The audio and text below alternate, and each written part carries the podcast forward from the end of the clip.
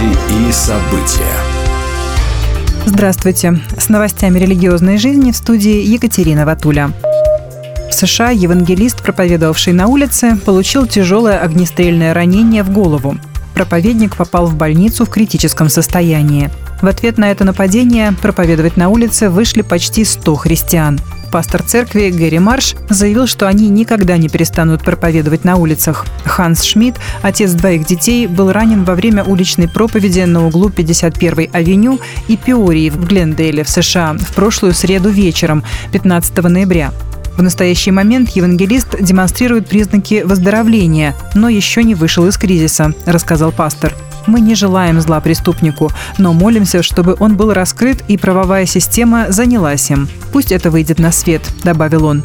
Мы никогда не перестанем проповедовать на улицах, мы никогда не перестанем делиться Евангелием, подчеркнул пастор Гэри Марш. Первая конференция молодежи евангельских христиан-баптистов Москвы и Московской области состоялась 17-19 ноября в здании Московской центральной церкви ЕХБ. Темой конференции стали слова «Мы верим в благодать». В эти дни представители нового поколения смогли найти ответы на свои тайные и неудобные духовные вопросы. Прозвучали проповеди молодежных служителей, проповедников и пасторов. Состоялось несколько семинаров для детального разбора сложных тем. Например, говорили о генной инженерии, наследственности, прошел семинар «Карьера и финансы». Служители, среди которых были руководитель молодежного отдела РС ЕХБ Виталий Занин, пасторы Феликс Волошин, руководитель Московского объединения церквей ЕХБ Алексей Пичугин, руководитель объединения церквей ЕХБ по Московской области и другие, настроили молодежь для разностороннего общения.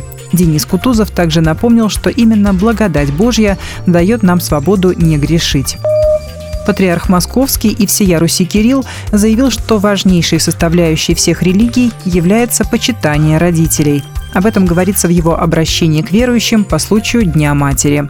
Нынешний праздник – замечательная возможность сугубо поблагодарить наших матерей, выразить им признательность и уважение, проявить деятельную заботу и любовь, сказал глава РПЦ, отметив также значительный вклад женщин в искусство, науку, политику и другие сферы жизни общества, подчеркнув, что именно материнство дает женщинам возможность проявлять самые высокие человеческие качества и в полной мере реализовать свое призвание.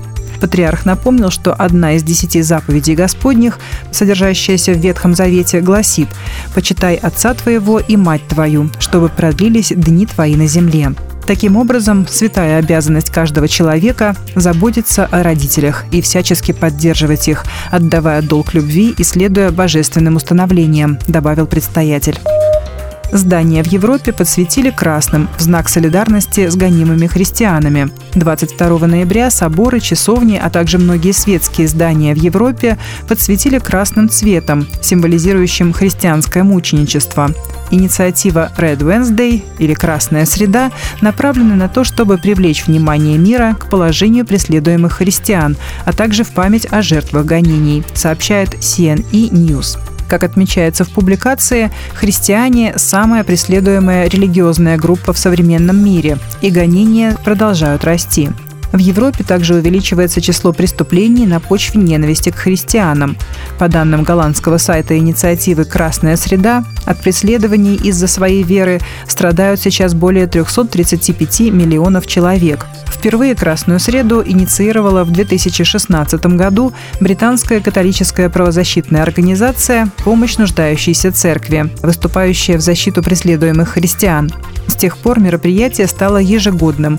К нему присоединились церковные и светские организации во всем мире.